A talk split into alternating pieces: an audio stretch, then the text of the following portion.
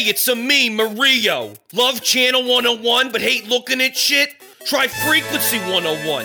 All you gotta do is record an audio pilot, make it five minutes or less, and submit it to submissions at channel101.com! The listening audience will vote for the favorites, Mamma Mia, and the top five shows will return next month. And don't worry, it's all audio, so you won't have to look at any flop dongs. Frequency 101. You won't have to look at any dicks or buttholes.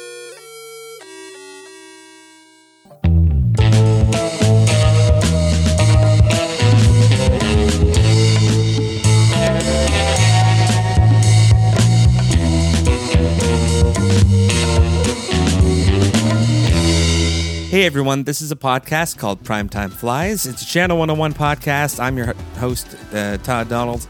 I'm also responsible for my own delay in getting this episode up, and I'm sorry.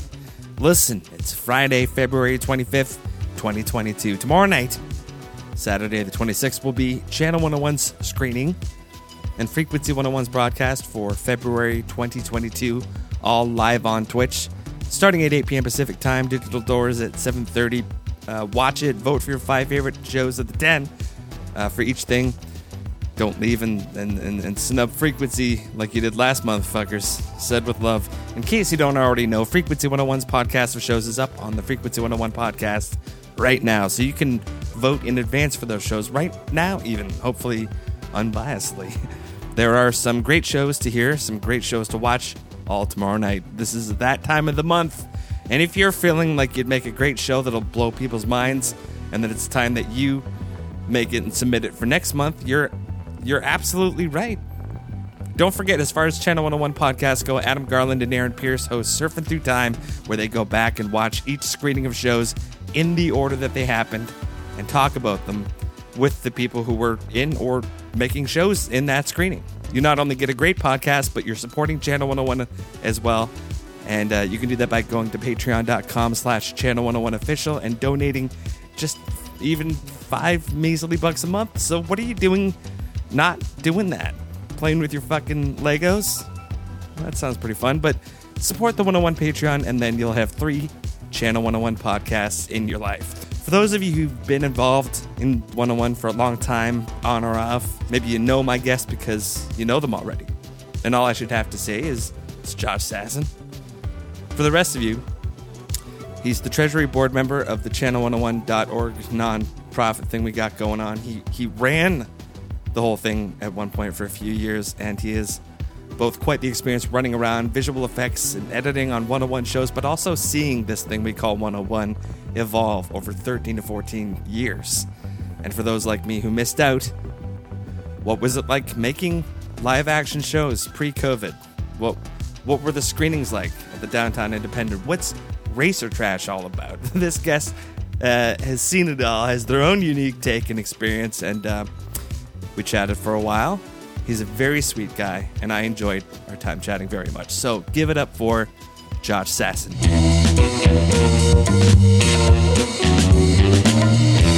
I'm thrilled to be here. I I uh, uh, I never got asked to do the uh, the like official Channel 101 podcast when that was going, so I was always like, ah, like I you know when am I going to get to to dish on all my years at 101?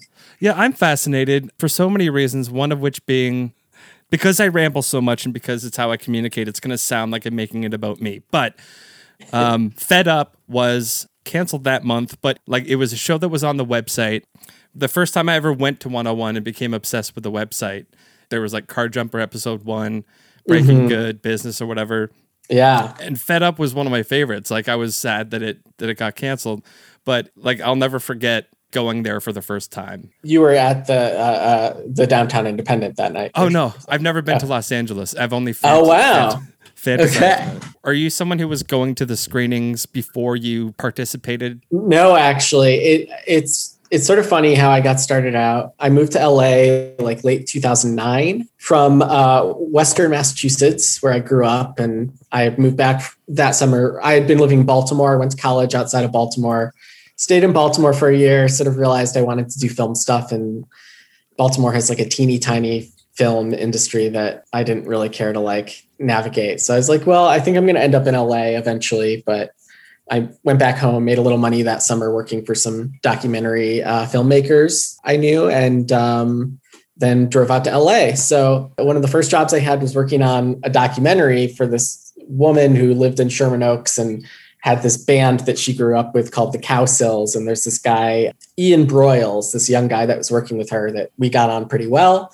He turned out to be friends with a, a, a fellow named Dave Seeger, uh, Channel 101's own Dave Seeger. So Uh, never heard of him. never heard of him, right? so I got linked up. I saw like a Craigslist ad for the Channies. Like at that point, I'd sort of pieced together there's this thing called Channel 101. Ian had sort of been like, oh, yeah, you might be interested in what Dave and his friends are doing. And so Channel 101, uh, the Channies of that year came up uh, as like a volunteer opportunity. Hmm. And I saw it and I was like, hey, can you get me in here? And so I got linked up with Dave Seeger and was one of like a three volunteers at um at that point it was still at Cinespace, I think.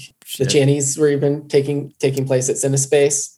And I was like, you know, starstruck, like Rob Schrab, I knew about, you know, Scud growing up and sort of piecing together that I'd seen like House of Cosby's independently, not realizing it was part of this greater network of uh, Yeah, yeah. of cool shit.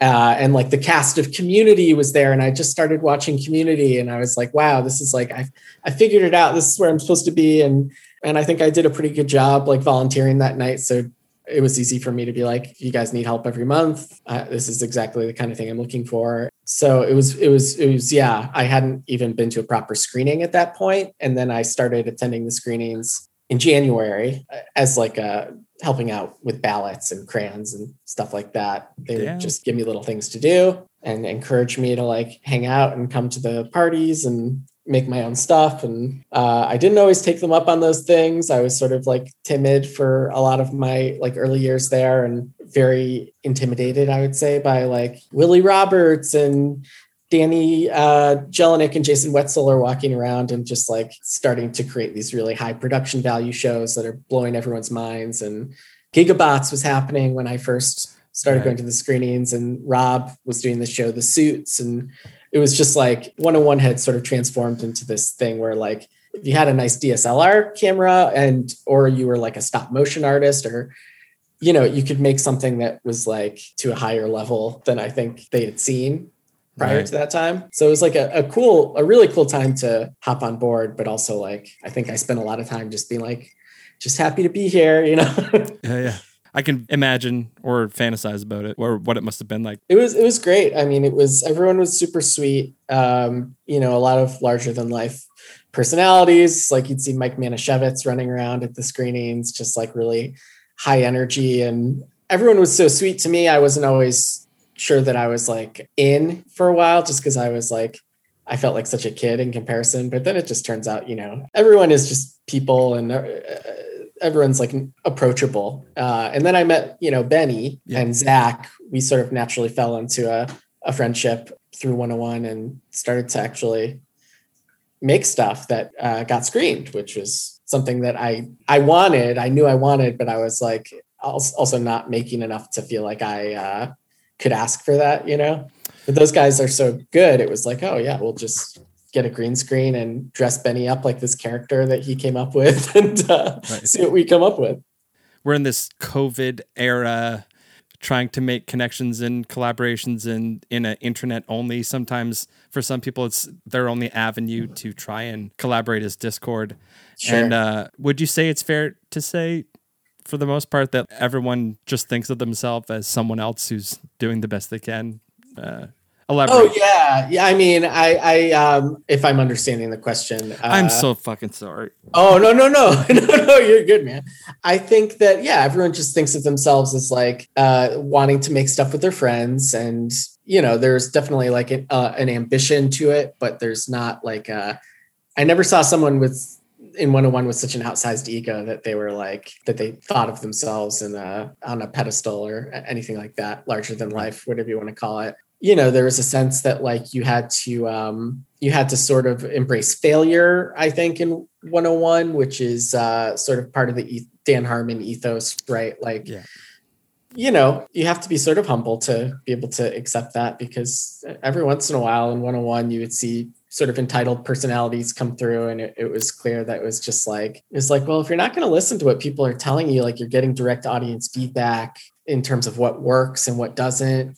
Or if you're not getting screened at all you're getting rejectee therapy. Like you can always like ask people whose shows are getting in like what am i doing wrong? All of that kind of thing. But for the most part people who came into channel 101 during the time that i was active in channel 101 it was just like yeah they all they all sort of got it. And um Right. that that was uh, uh, you know failure and there's certainly some ego you know from time to time that's just natural in creative communities i think i've come to Oh, yeah. learn but like ego takes to so many different shapes and it can there's healthy ego you know i think most people in 101 were we're on the level so to speak Yeah. I'm going to jump ahead just for a quick question and then I want to ask you about when you started making shows. But when was the period that you took the reins of 101? Yeah, I was trying. I, I hope I get this right. I think definitely 2015 was the year I took over from Dan uh, Merle. So it would have been 2015, 2016, 2017. I think. I think. I think Adam and Aaron would have taken over in 2018. That sounds right. It was about a three-year period, and uh, and I think I did three Channies, which um, man, the Channies, it's like 60% of everything. like you, you know, you run the thing all year, but nothing like beats you up like the Channies does because it, not to like get us off track, but it was just, it was like the production value for the Channies was so absurdly good when I first started in 101. It, it felt like you had got to, to live up meet to it. that. Yeah.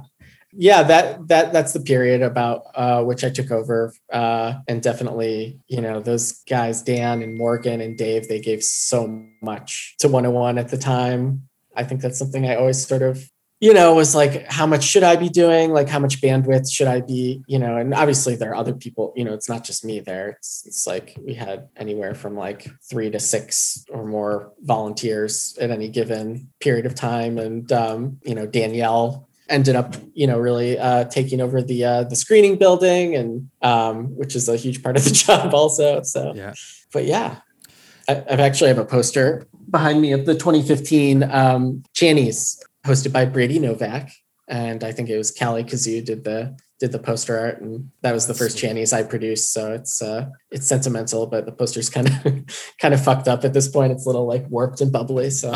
Does it face the sun? Because we don't you know uh got a great place here but we don't get a lot of like natural light in for most part during the you know i just think it, it was probably done cheaply and who knows? Maybe one too many la summers it just degraded here's a clip from Fed Up, episode one, created by Benny Arthur and Josh Sasson. Uh, Josh Sasson also serving as director and editor. Fed Up is completely unscripted with an outrageous tone that is often rude and crude. Parents, use some discretion, for fuck's sake.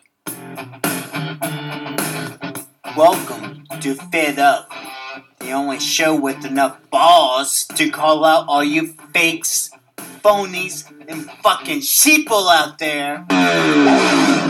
fucking A. I'm in another Twitter feud with my second cousin Carl. I tweeted one little innocent statement and he got all bent out of shape about it.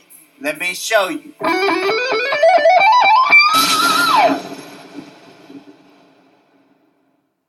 Hey, fucker.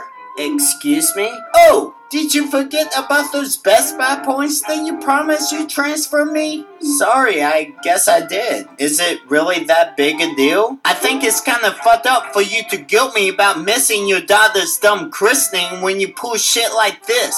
I had to pay full retail price on the Puss in Boots Blu-ray like a fucking asshole. The ball's in your court, cousin. That's the best one yet, Rifleman. Um, I, I was wondering, my dog, Sarah Jessica Barker, ran away this morning. Could maybe maybe ask the viewers if they've seen her? No!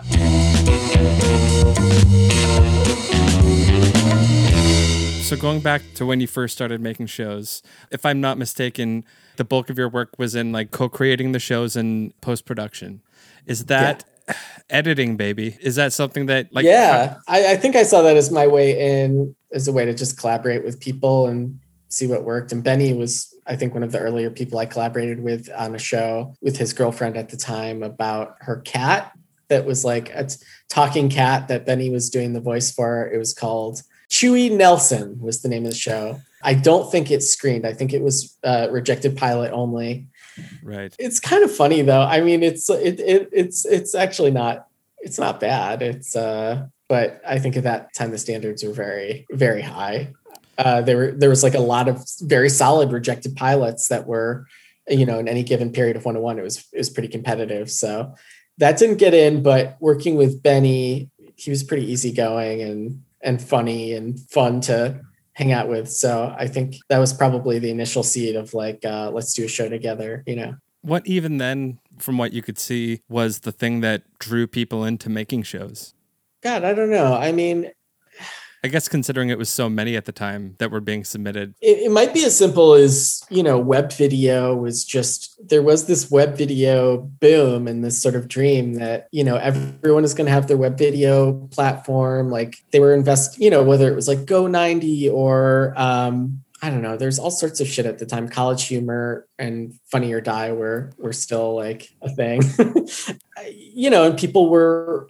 It was maybe seen as sort of a, a talent pool. Like people are actually selling shows and stuff. So even though you were sort of working outside of the boundaries of what you could show on actual TV and what they made in Hollywood. Like you could get wilder with it, but it was still seen as a way to get into a legitimate, you know, like a professional sort of uh, gig. Like that was true.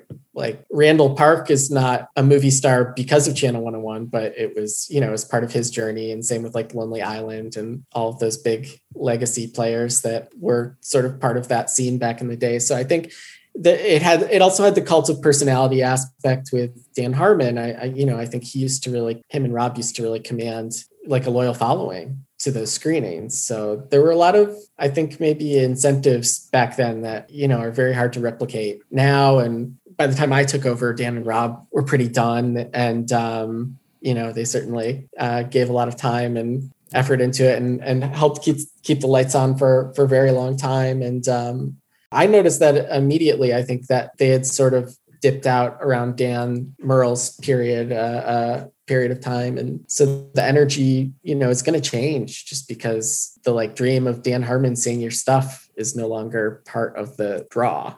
Uh, you just really have to have, you know, it's it, it's got to sort of evolve and be just about all the other great aspects of it just screening your stuff in a theater with a you know captive audience and getting the opportunity to make people laugh or whatever. It's it's you know there's still major incentives but i get why it started to sort of you know it just in terms of audience uh it started to dip a little bit around my uh my period of, of time.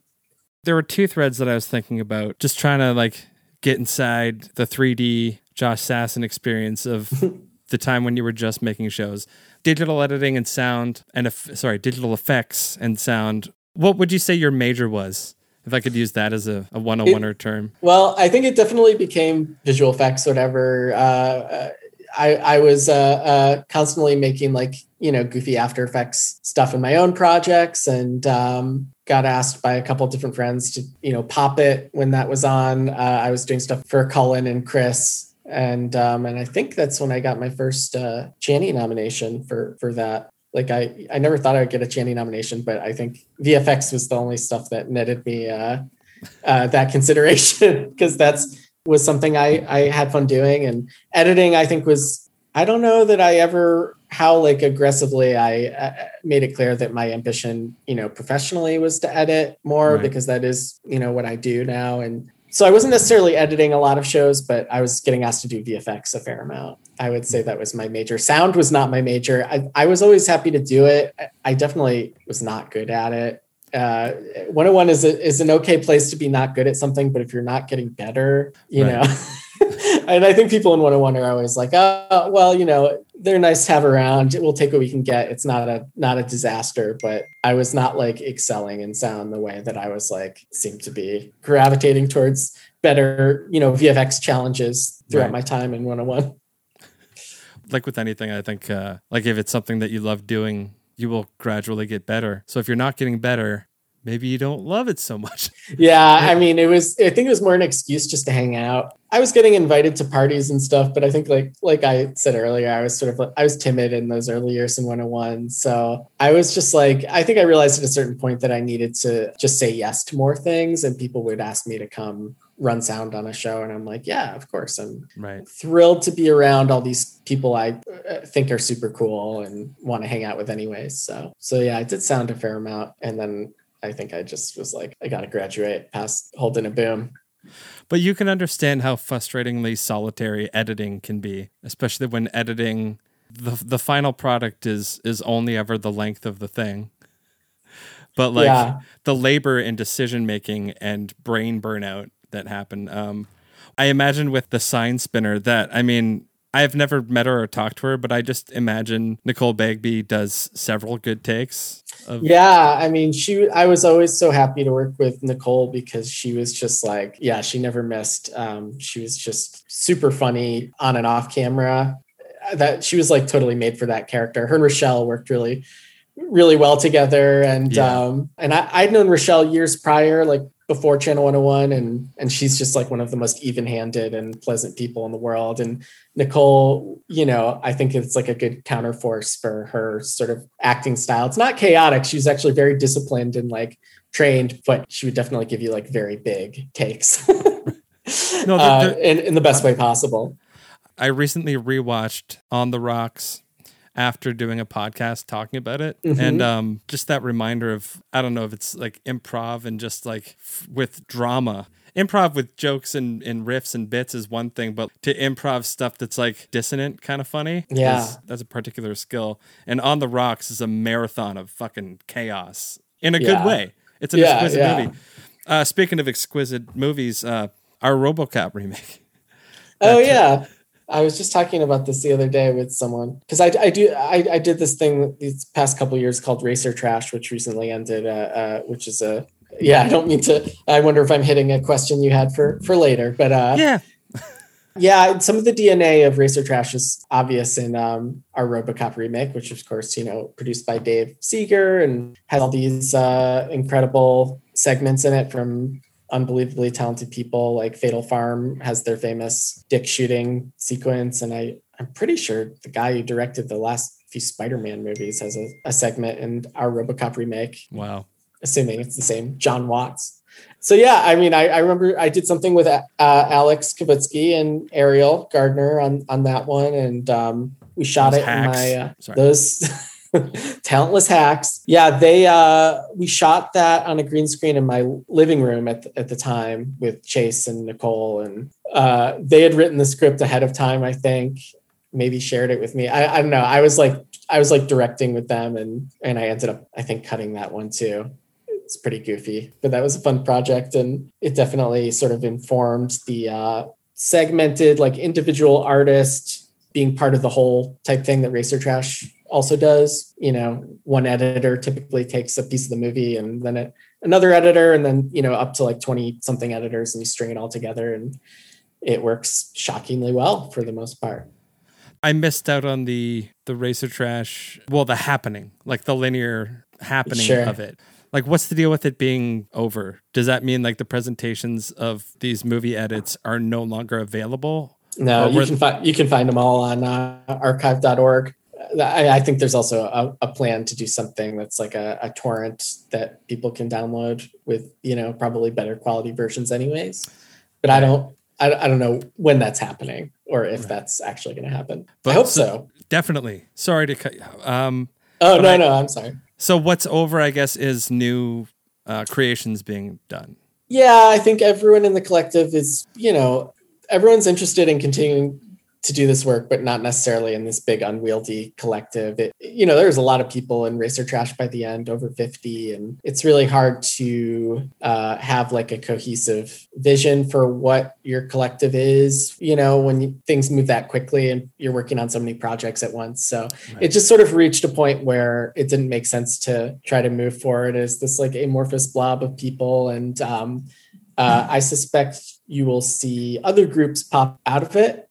But the thing formerly uh, known as, as Racer Trash is uh, is going to be no longer, sadly. But Right. you know, I think there's also an argument for like things should end. You know, uh, this is not. This is something that our our, our friend Peter Kuplowski, who's like a was a big booster of Racer Trash and helped us put on um, these screenings in Toronto. You know, he was like, "Oh, you know, Punk only lasted for 18 months," and I'm not comparing Racer Trash to the punk movement, of course. Maybe maybe tongue in cheek, but you know, I I, I do think like it, it's kind of cool to go out on a on a high note, a relatively high note of like we were still producing cool work, and it's a great jumping off point for whatever comes next for this sort of subgenre of video art or whatever you want to call it. Uh, you know, I know I'm I'm interested. I'm still interested in that space and being part of it and doing different um, you know experimentation with with that sort of stuff. Even you know professionally i'm maybe less ambitious in in, in terms of uh trying to have like a, a you know a career i'm just uh like I, I went freelance um, very recently this past fall after like a very long stint working in commercials and feeling like I was just sort of gonna get stuck there, which was just not gonna not gonna work for me. So anyway, I uh, uh, I work as a freelance editor now, and it's definitely like having a creative outlet. I think takes a certain amount of pressure off of feeling like I need to be working on some, you know, amazing movie or show. It's like you're just able to have a group of people and a structure that you do that with, and people seem to enjoy it and follow it. Like uh, between Channel 101 and Racer Trash, it's you know it's been really cool to be able to experience that in my time in LA. Like direct feedback, you know, whether it's up uh, up on screen at the Downtown Independent or just on Twitch, as Channel 101 sort of transitioned to Twitch only uh, enterprise for the time being. It's they've done a really amazing job with all the programming and trying to take advantage of the fact that you know they've got the ability now to like not just stream once a month, but every weekend or however Right. often they've been doing that stuff. So 101 is the pandemic really took away the thing that made 101 exciting for a lot of people, but it also created these new opportunities to reach more people. So I, I think that'll pay off in the long run. If people keep making stuff, it's like people are always looking for community and cool, fun things to make with their friends. It's like I, I, I've certainly gotten a lot of mileage out of it. Yeah, yeah. Hey, do you like Fleetwood Mac? Try on Fleetwood Space, a show uh, co-created by Josh Sasson and Alex Kavitsky. Uh, Josh was the drummer. He's the co-director, co-writer, cinematographer, editor, and the digital effects guy. He's all over this baby. 1961, Yuri Gagarin is the first human in space. 1969, Neil Armstrong walks on the moon. 1977, Fleetwood Mac releases a perfect album, Rumours. 1979, Fleetwood Mac puts out a double album, Tusk. Critics agree, it's definitely a double album. 2175, a NASA scientist clones the 1977 lineup of Fleetwood Mac for their first ever space rock tour.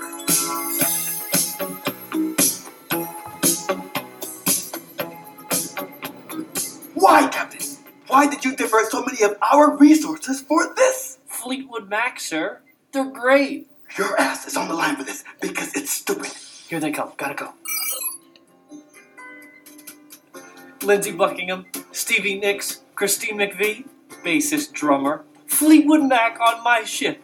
Is it blowing your guys' mind or what? You're here on a spaceship hundreds of years in the future. Scientific advancements you couldn't even dream of. And I was thinking about our next album, Tusk. Double album. I can't perform tonight. My calendar says it's a waning crescent. Actually, the show tonight is on the moon, so it'll be a full moon. I mean, if only through the internet. This is how I found uh, as many as I have my people. When I say when I say my people, I mean like my fans and, and people who adore me and and, and and boost me up with validation and high praise. Or I just mean people that I relate to as much as I do creatively. Even just nerding out on shit we like. Yeah, it's un- I mean, it's unbelievably i- i- important. I think, and especially even living in LA, where you have sort of access to people, it's still very, uh, you know, it's true that LA can be very isolating. As much as I like living here, it's uh, that energy is you can get really. It's easy to not see people. I guess is all I'm trying to say. But Right. um, Even pre pandemic. exactly. Uh, and I forget what my point was, but Well had something to do with what we were talking about. I was being abstract and confusing as I as I always am, but you were following and and also like to be able to connect with people that get you and also look at your voice and recognize your voice like the, your creative voice and what in what you make. And then you form these bonds and get to experience the experience of making stuff with people. Like there's a presence there there's a company there's a shared experience and all that. It doesn't exist in that kind of abundance in too many places.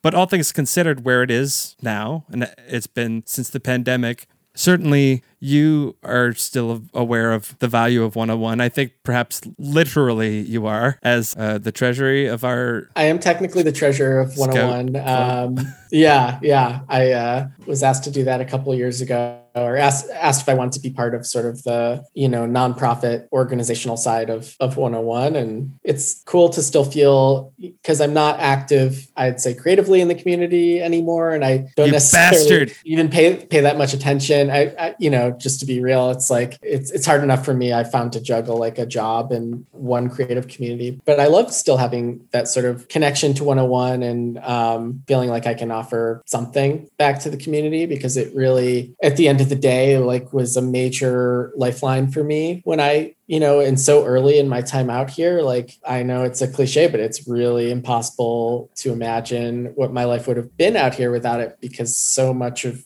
at least socially, all just reverberates from you know that 2009 Channies and the people I met there, and Yeah. who knows what my life would be like had I not pursued that. Yeah, and finding my people, and uh, it, it came as a huge relief, I think, to find my people. But I don't know as many people in 101 right now, which is a, a cool and exciting because I'm like, I don't know who all these people are, but they, I, it's really cool that they still want to do this. And uh, it seems like there's a lot of activity and there's a lot of uh, the frequency stuff I, I keep meaning to turn on as well. But to be honest with you, I've just my all my podcast listening has just cratered since the pandemic, anyways. Cratered? Cratered as in like doesn't exist anymore, I guess. Right. Maybe I'm not using that word correctly.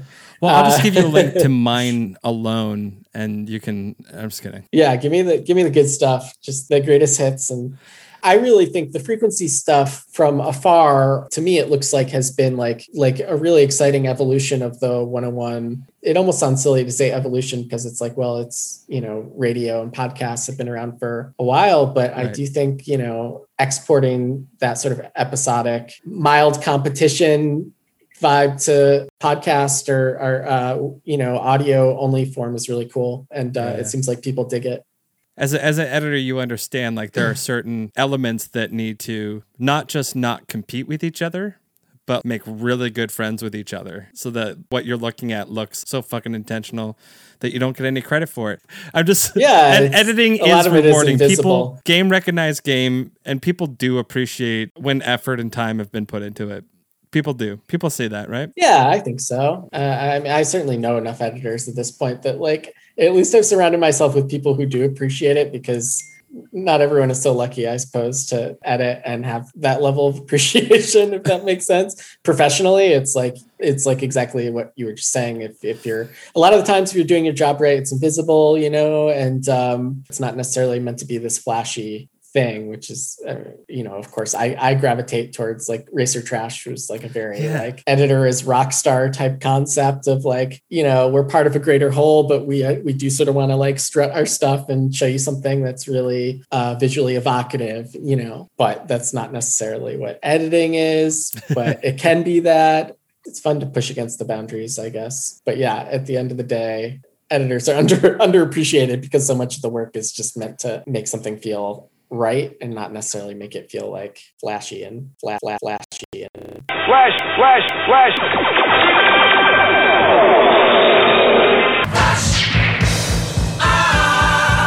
There could be like a magazine, the Tiger Beat of editing. All you see is the back of a head and a chair underneath and a hand on a mouse. I, I'm, you know, I'm still a mouse.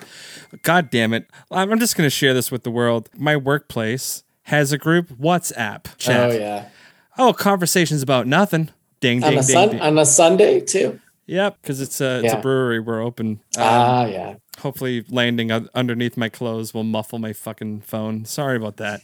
no no you're good i uh, this is the first time in like 10 years that i haven't been working right up to the super bowl because being in commercials super Right. bowl it's like the big time that you get ground into a, a, a- fine dust uh, Yeah. by the amount of hours so definitely working on a being on on call on a WhatsApp group on a Sunday was something I was very familiar with for a long time. I'm very happy to not be not have any Super Bowl uh, presence this year. Yeah, and I mean it's in your town this year. Yeah, yeah, you wouldn't know it. For, we're so far from Inglewood, but um, Fair enough. but I'm sure it's traffic hell.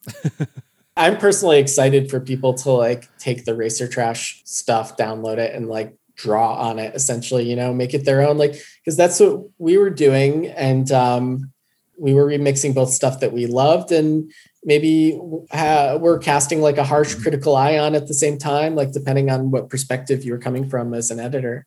So I thought I think that's what made it so electric and cool was just like embracing, you know, something that's pretty common culturally, which is like remixing something, but I don't want it to sound too lofty, but I do think there's sort of this tongue in cheek, like let's poke and prod at like sacred cows and and um not hold anything in too much reverence because it's like it'll always exist the original will always exist but you know we're going to do our silly version and we're going to jokingly say it's the better version even though Yeah. we're also not so secretly like maybe it is better but for a totally different reason You've made a different thing with an existing thing. yeah, and I think there's something very cool about that that it gets to exist alongside the original thing and also stands on its own as, you know, like uh, that sort of work I think is probably you get a deeper appreciation if you've actually like seen the thing, if you've seen, you know, Clueless or you know, Crouching Tiger, Hidden Dragon, or any of the movies we did. But I think the best stuff we did also, like, you could probably just watch it, not having seen the movie, and still have a blast. I think it's fair to say it's like the person. Like, do you want to hear? Uh, do you want to hear John Lennon's Imagine, or do you want to hear a cover version or a remix? I don't know why I always go to that. I've heard more songs, but yeah, there was no restriction on like Copyright. Well, have you seen the original? Okay, well, you're not allowed to watch.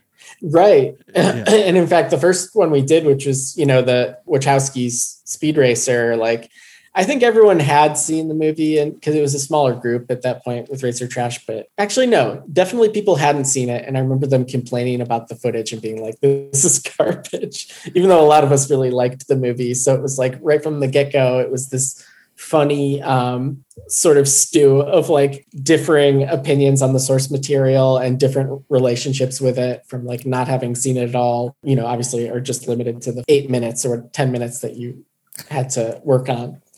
For whatever reason, that just really, uh, all those different perspectives and approaches bounce off each other really nicely. Well, as a, as a very apologetic person who only stuck their head through the window and uh, is only asking someone about it now, I can definitely appreciate, and I, I got a lot of backtracking homework to do, but certainly it had quite a following. it had a little uh a little following I, I there's some like very loyal core people who've really been active in like the discord community and have reached out to a lot of us like socially and are super sweet cool people like i think we definitely felt like we found our people in racer trash which is like they weren't just necessarily wanting to watch cool videos but they were wanting to sort of you know in a time where you couldn't necessarily go to the movie theater and run into your friends it was like let's figure out how to replicate that kind of experience. And it was Right. sort of more than that too, you know, it was like part music festival in, in some ways too, you know. But yeah, it, it I, people got it right away. Like Peter Kuplowsky, who I mentioned earlier, was I think there uh, the very first night and praising us to all the cool kids of uh, film Twitter and and the sort of festival world, and brought all these interesting people into the fold. It, you know, it was extremely like intoxicating energy during that moment of realizing like this goofy thing we had just made for our friend's birthday was had spawned this uh, loyal following of people who were like very hungry for this sort of thing. So Right. in the same way that I'd say 101 was so exciting in 2009, 2010, like that era when I was first hanging out, like this was also like uh, a vibe of like, oh, this is um, I gotta I gotta stick around and see what happens. We don't have to talk about 101. Um, yeah, sorry, I I, uh, I certainly didn't intend to talk half about racer trash, but you can No, get me no. back. don't question anything you're doing, but also don't be too hard on me. Because, I mean, if you want to do that, as Tompkins would say, get in line behind Right. me. when did you start feeling like there were people absorbing your work and, um, well, v- validating you in some way, having a thing to say where it's like, you got some talent, kid. Oh man, I don't know if anyone ever people probably did say that to me and i'm such a i'm so bad at taking compliments. I just i immediately decide that they said something completely different. But i can point to one thing in 101 where i felt like was the first time i i probably let people see my sensibilities my sense of humor. And it was this uh, uh, it was either 2010 or 11 Channies. They did, um, they used to do those fake nomination reels where they would have like Jodie Foster or another celebrity would be nominated in every category. So it was like, Right. you'd have all the real nominations. And then at the end, you'd have a uh, editor would have put together this like joke reel of something from a Jodie Foster movie.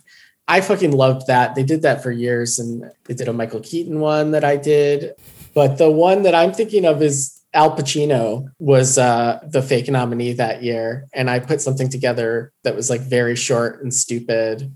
I don't even want to describe it. It's honestly, it might be a little offensive by 2022 standards. Like, I'll, I'll put it this way: we we borrowed a wheelchair and had my friend uh, pretend he didn't have legs, and that Al Pacino is like mocking him. It like it, it worked you know, the edit worked. And I remember like Tom Kaufman, who I thought was so funny, being like, wow, this is really great. And feeling like, oh, okay, like maybe I can start to change the way that I think of myself and I can not be so embarrassed about the idea of, you know, putting creative work out in front of these people. And um, that was definitely a nice little nudge, feeling like, okay, I, maybe I can do this. And I don't need to like beat myself up. You know, of course, you do end up beating yourself up in so many different ways, but I, I was at least able to start making stuff, not prolifically, but to the extent that I, I it wasn't time wasted uh, all those years hanging hanging around 101. And Well, have you felt yourself evolving in what you do? You don't have to take uh, getting hired as the only Sure. marker of whether or not you have talent. Like, Yeah. what about at this moment now? Like, do you believe you have it? And also the evolution. Well, yeah, I mean, I I'm very hard on myself. At the end of the day, if, if I look back over the you know last decade and all the things that I've done, The Killers, I'm- great song. uh, I don't know that one. I do know the Killers, but Yeah. Uh, so yeah, I can trace an evolution. I mean, I I open. I, it's easy for me to like resist that and be like, no, I've learned nothing. Uh, tells you a lot about how You're aggressively hard on yourself. Aggressively, just like don't even think about it, buddy. You know, I luckily I have like a lot of different interests, and I think there are a lot of different places I've been happy to sort of explore. But in terms of just editing and VFX, I would say I've definitely evolved a little bit and things that I might have been embarrassed about in terms of my sensibilities. Like I, I tend to gravitate more towards the goofs, you know, that's something I think I haven't been able to drop since channel 101 is ultimately I do for me, like making people laugh is such a huge part of it. So even if in Racer Trash, which is a little less confined to comedy, though there certainly is a lot of it still, it, it's I'm still gravitating towards that, but it feels like my sense of timing and structure and all of those great things that you worry about in editing has has definitely improved a little bit.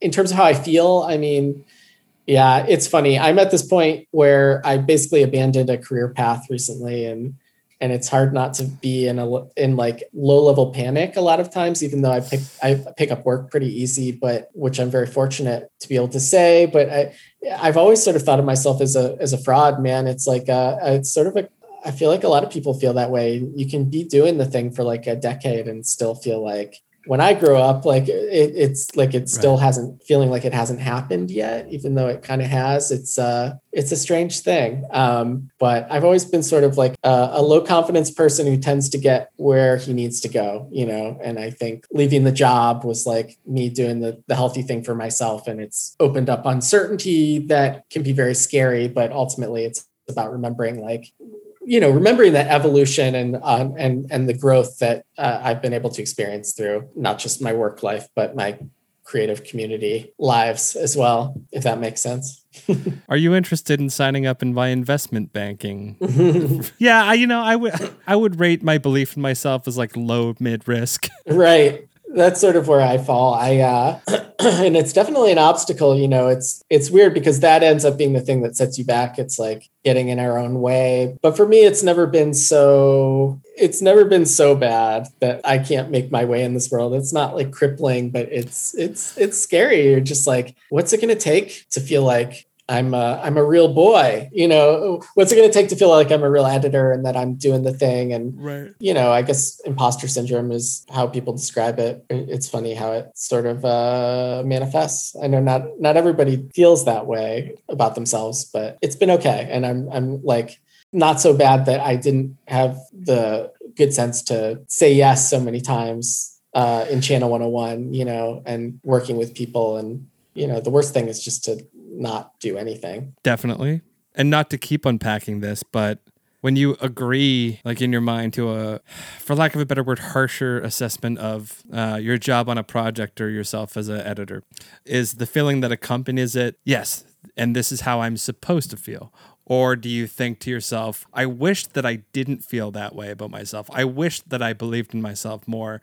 I've read stories about the kind of other confidences other people have, and I wish that was me. Like, Yeah, no, I'd say the the the latter sounds pretty true to my experiences at this point. I've become very aware of it and I think which is good, right? Acknowledgement is the first step and I have a very supportive partner. My my girlfriend Claire is also an editor which I think uh and she's a very confident and talented editor and you know, I think it's helpful for me to be able to see myself reflected back in her and and also see how she works and uh that's helped me a lot. So lately, I'm definitely in more in the mindset of trying to check myself when I get into those Right. moods of feeling like like I don't know what I'm doing. Um, I've met very uh, you know incredibly successful editors who, claim that they feel that way sometimes, but um, so you never Yeah. really know. I mean, sometimes people are just really good at hiding it, and uh, I prefer just the brutally uh, honest approach, maybe to my own detriment, of just being like,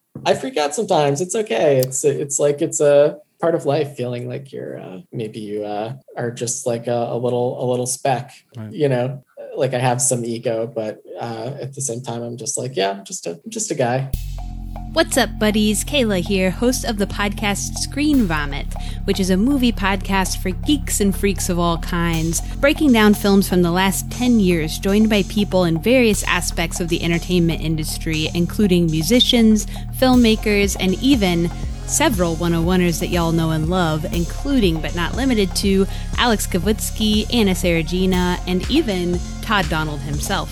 I love movies, you love movies. I've never met a 101er who doesn't know what a movie is, but even if you don't, maybe you'll learn a few things. So check it out, Screen Vomit, wherever you find your podcasts. Here's a clip from The Sign Spinner, episode two by Nicole Bagby and Rochelle Williams. Josh Sasson serving as producer, cinematographer, and editor. Wow. Check out those moves.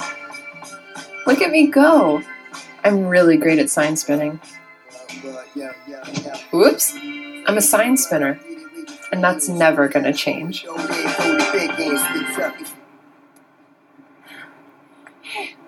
Oh, sorry I'm late. Oh, it's fine, Roxy. Oh, You're fired. What? Meet Roxy 2.0. Isn't she beautiful? All I gotta do, charge her up, and she rotates this bad boy all day long. And then at night, I just lock her up in the storage closet. See, you can't do that with real women. We can't just replace human beings with robots. We have personality and talent and bills. Listen, I'm sorry, kid. I'm trying to run a business here. Can she do this? Huh? Can she do this? Can she do this?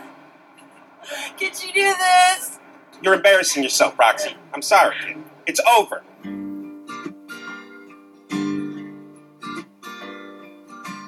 Drink up, baby. Stay up all night with the things you could do. You would, but you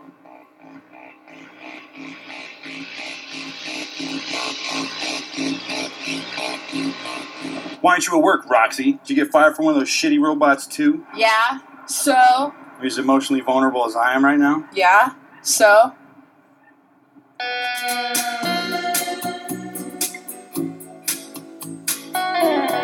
Oh, wait, hold on. What am I doing? You kidnapped my father. You liked it. What? You liked it. Oh. Travelers, you're right. I did like it.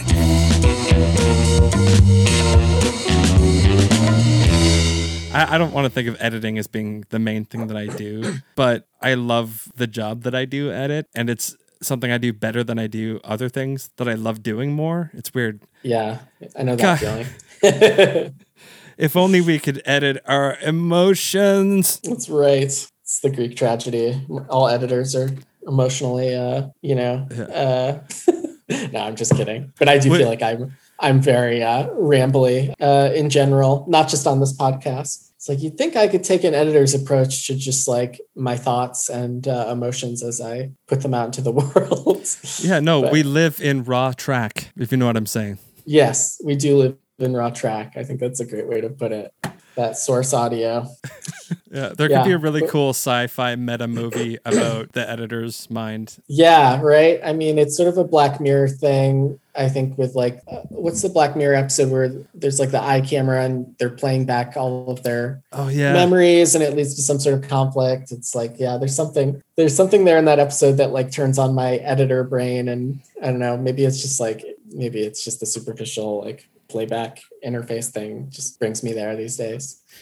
I am an editor, you know, it's a good thing to it's a good thing to say uh, and feel like I'm able to say. It took me a while. It took me a while to come out here and be feel like I was allowed to call myself that and you know, even doing stuff in Channel 101 as an editor, getting that credit, you're like, I'm not a real editor. I can't put this on my reel and show this to someone and have them be like, what is this, you know, show where someone has, you know, diarrhea or something. it's like Channel 101 is like my favorite thing that I have no ability to gain employment from. That's not totally true. I mean, that's the tricky thing. I'm I'm only now at this point in my life trying to figure out how it might be possible to get a career in sound design, for instance. That being the thing that I would say I'm better at. Mhm. I'll never find the perfect way to to ask a question that just happens to have an answer that's a story, but I Mhm. fucking love stories. I do have a funny thing that I was recounting the other day where I was helping out on a Dave Seger show. Dave comes up a lot. Obviously, he's the first person who brought me in, and, and he was like always asking me to, you know, come help on set because he was like, we'll give this guy something to do. And I helped out on a show starring DC Pierson called Master Cleanse that I think made it just uh, two episodes. And it was on episode two that Dave asked me if I wouldn't mind going to KFC on his dime, of course, and uh, ordering, I think, I want to say like a dozen of those double down sandwiches, the ones that are just like they replaced the bread with Yeah. two pieces of chicken, right? And uh, I forget what else is in there. But it Delicious was like in idea, gross in practice. you know, they had written it as, as like a MacGuffin, you know, plot device in this episode. So they needed a bunch of them, and, they, and I think they need to be able to go through a bunch of them. And I remember ordering, and like the woman, it might have been like twenty, because the woman audibly, when I ordered it up at the intercom, went, "Dios mío."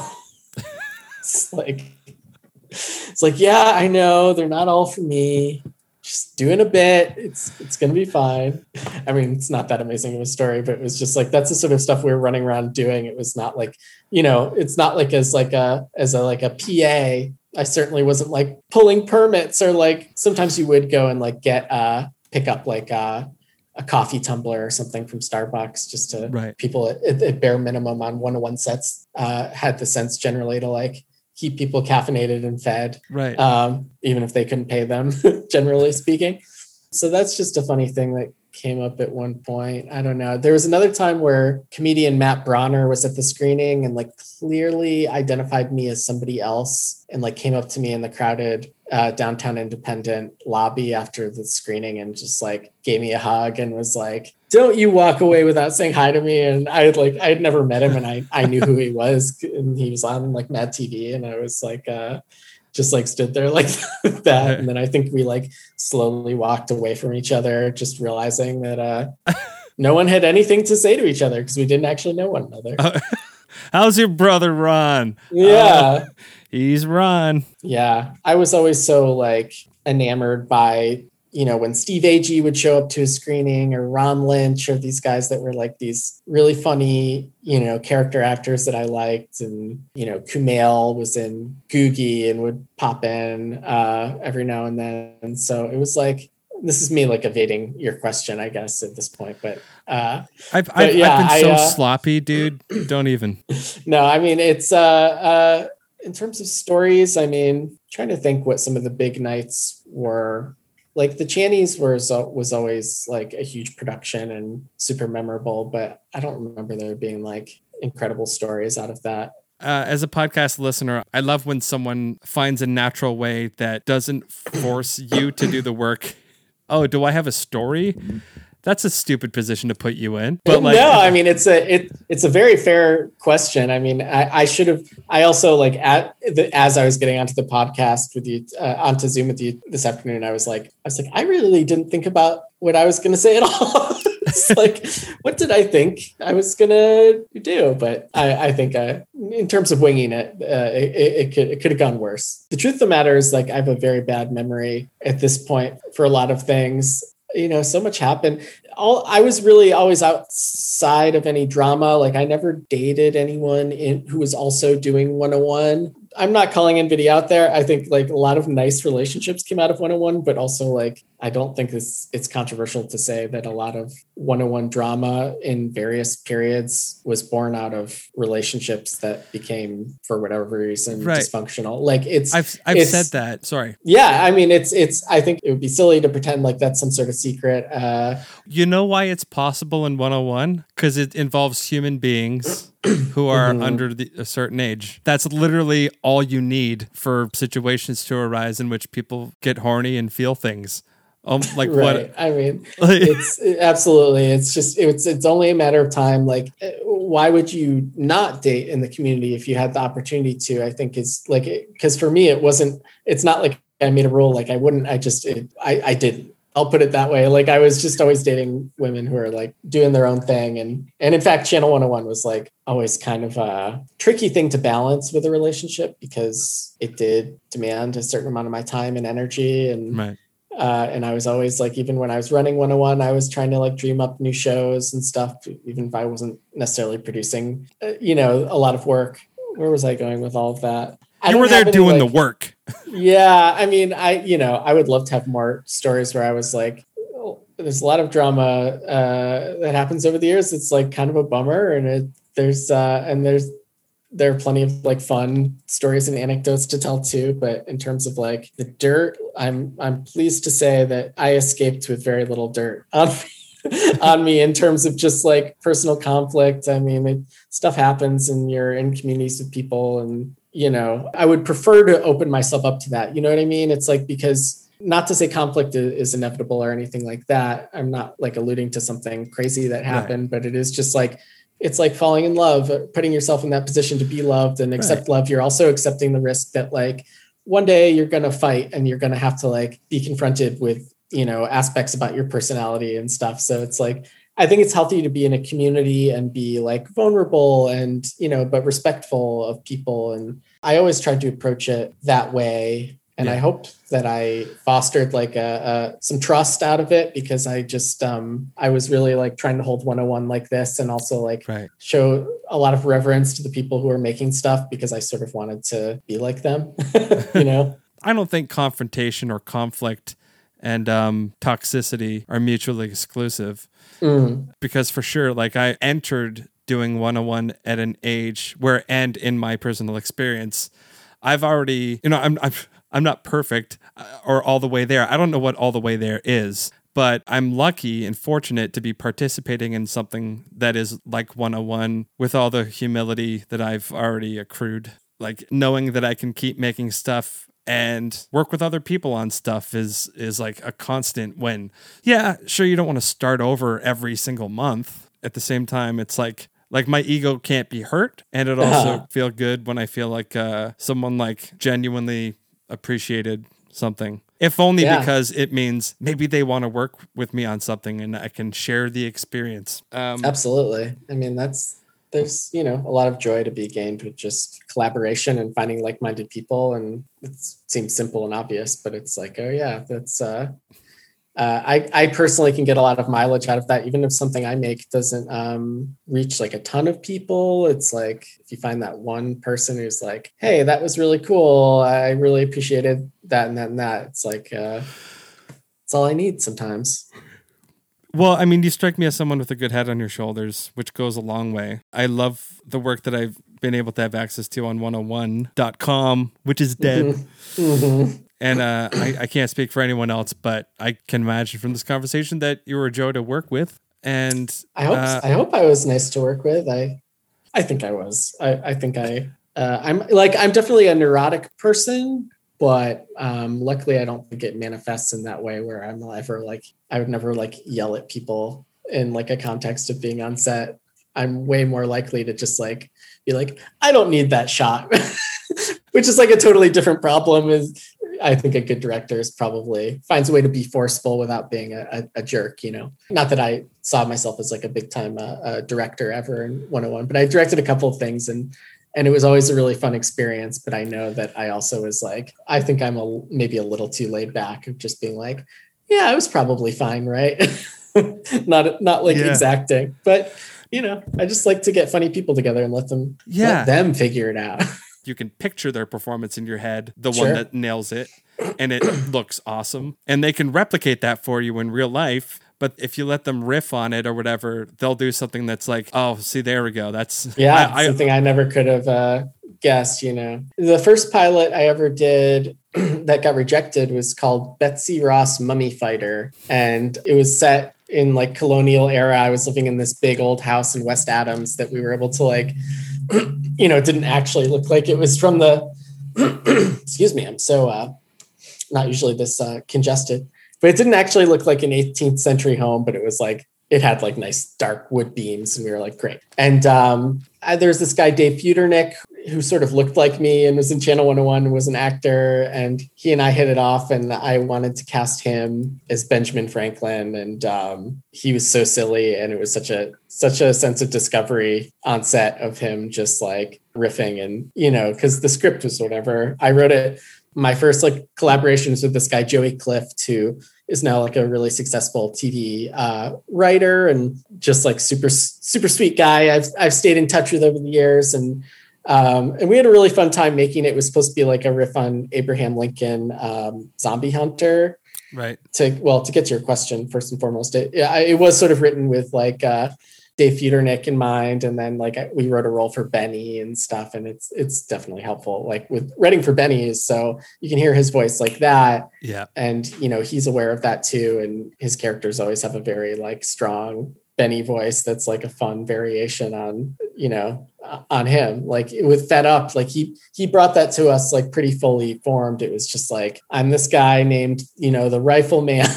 And he's like, I know exactly what he looks like, and he's got this mustache, and he's kind of a dirt bag. He had the performance all worked out, so That's the Um, that's the fed up, right? that was for Fed Up, and Yeah. and we didn't quite figure it out for episode two in terms of like what the show was going to be ultimately, or maybe we, you know, I think we did a thing where like we didn't let the show live in the like established format that we had set up in the first episode. We were immediately like, let's do something different, and it didn't quite work out. And uh, it's not like embarrassing or anything, but it's it's sort of a classic sophomore episode Right. fail in 101 to do that to be like, okay, now I'm going to do everything that I really wanted to do, but really we just made like a totally different thing.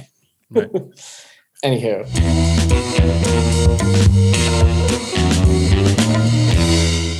Hey, here's a clip from episode one of Master Cleanse, a show by David Seger, with Josh Sasson serving as sound man and uh, double down go getter guy. Okay, let's see. Um, my friend Alan knows. Uh, I, I should have kept my receipts. Huh? Oh, you want to see my shit? Amazing. It's completely odorless and pure. Like a work of art. Yeah. Or like a rock that fell in a nest of baby birds. Oh, damn. The Master Cleanse? Yep. It's 103 days of work. It's like an act of God. Yeah. Or like a rock that fell in a nest of baby birds. Congratulations, Ian, on your world record. I'll go start your paperwork. You know, I tried to go for the Master Cleanse record once, but now I'm just uh, trying to see how many cigarettes I can smoke at one time. Hey man, when you were on the cleanse, did you ever float? Float? No, it's crazy. yeah, that's crazy. It's just a diet.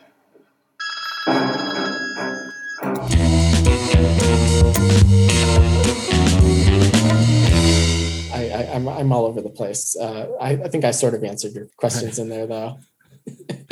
It's like there's two of us, right, people? Sorry. I'm I'm hearing that after. Honestly, man, this has been fun. I I, I want to ask you one more thing. Sure. We're looking at 101 as it is right now. Mm-hmm. If you believe in 101 having a future, why? Yeah, that's a good question, and I can sort of also speak to like things of I, I you know I, I I I can speak to things that have happened in terms of like periods where like people have been talking shit about 101 and where it's at since like basically it, it in every iteration of 101 past a certain point. It was like at first the heyday was like when they were doing the boo and those shows and then it was the 2010 like 2000 to 2012 sort of era. You know and i don't think anyone's trying to pretend that this sort of back half of 101's life up until this point has been. I think the thing that in terms of just data there's obviously been a dip in audience and sort of the community has shrunk over time and then it'll sort of come back a little bit and then it'll shrink back a little. It's like the pandemic has been obviously like a huge huge factor in, in the past couple years.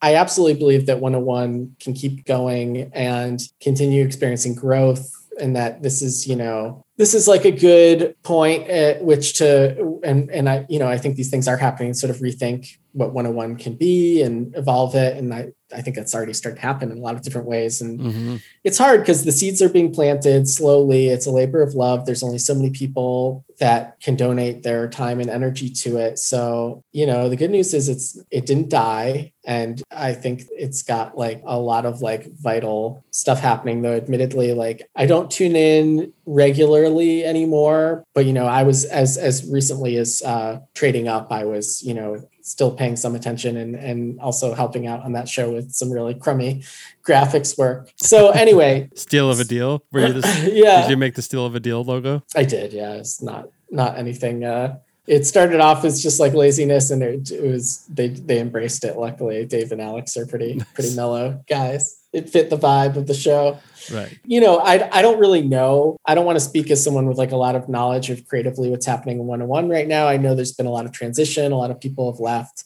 But you know, I've been through those periods of like mass exodus, and it's very scary. And you think the bottom has fallen out, and where's the sort of uh, guideposts for you know what this community is going to be because ultimately like the creative leaders of the community they really shape it. That's like a common misunderstanding of 101 like just the way that like it's a rotating group of creators. It's not like i think there's always this paranoia when we were running it that it was like a you know a group of people who are just trying to hold on to power and they were only uh, letting their friends shows in and whatever. It's like, well, no, it's just, the structure is sound, and I think it's really cool that like the previous months, you know, winners get to decide who comes in next because like it is a good social experiment that I think has yet to fail of like are people going to be so competitive that they're going to be like oh well we'll just bring in uncompetitive shows but that's Right. never happened everyone wants to watch good stuff and everyone wants to support good work and I think I've never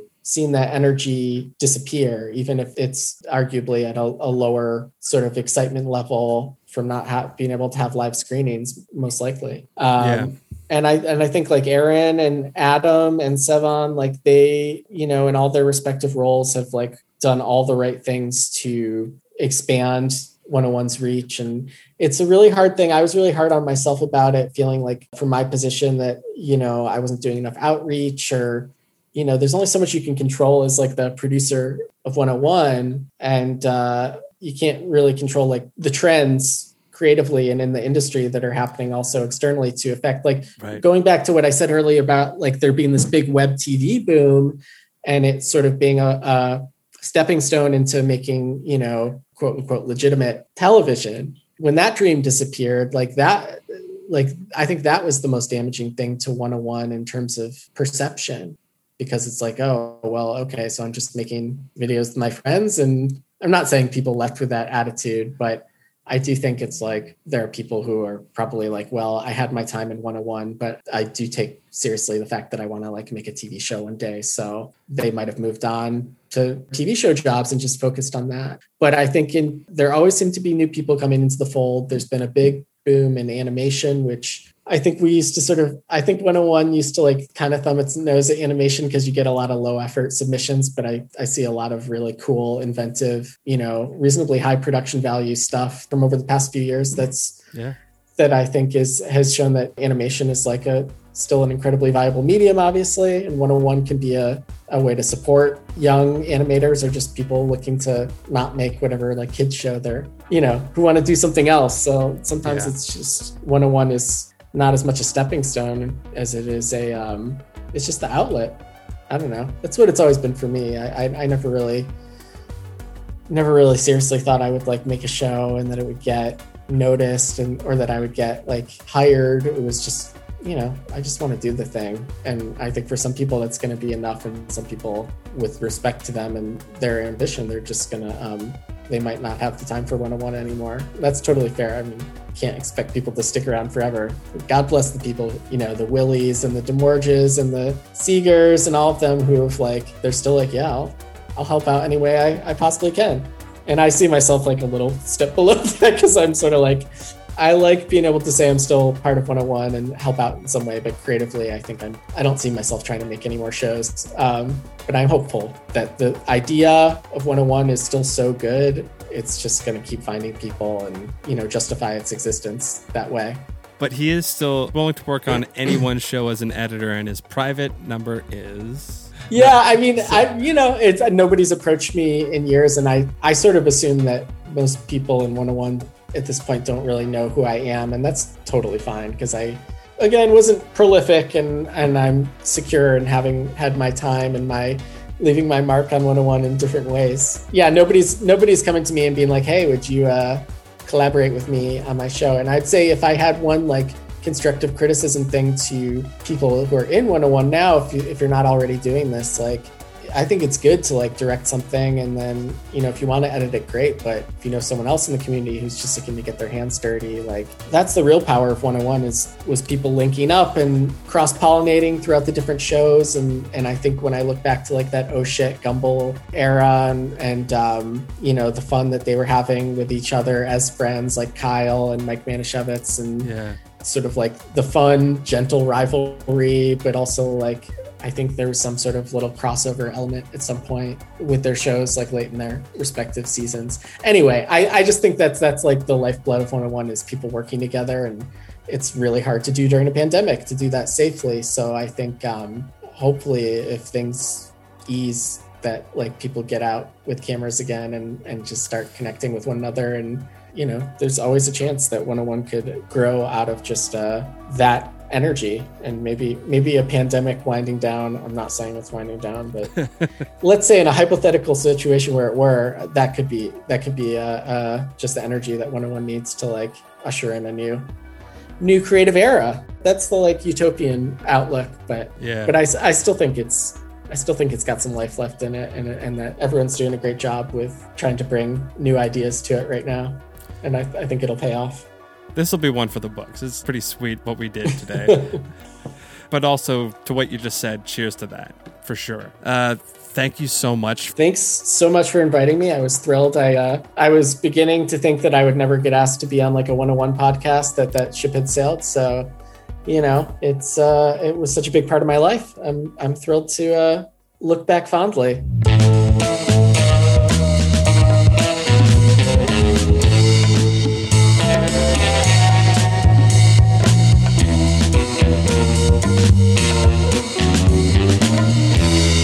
This podcast features music used with permission from the Hollow Scene EP by Postmodern Machine. Available wherever you get bandcamp.com, but please visit postmodernmachine.com. This has been Primetime Flies, a Channel 101 podcast hosted by Todd Donald.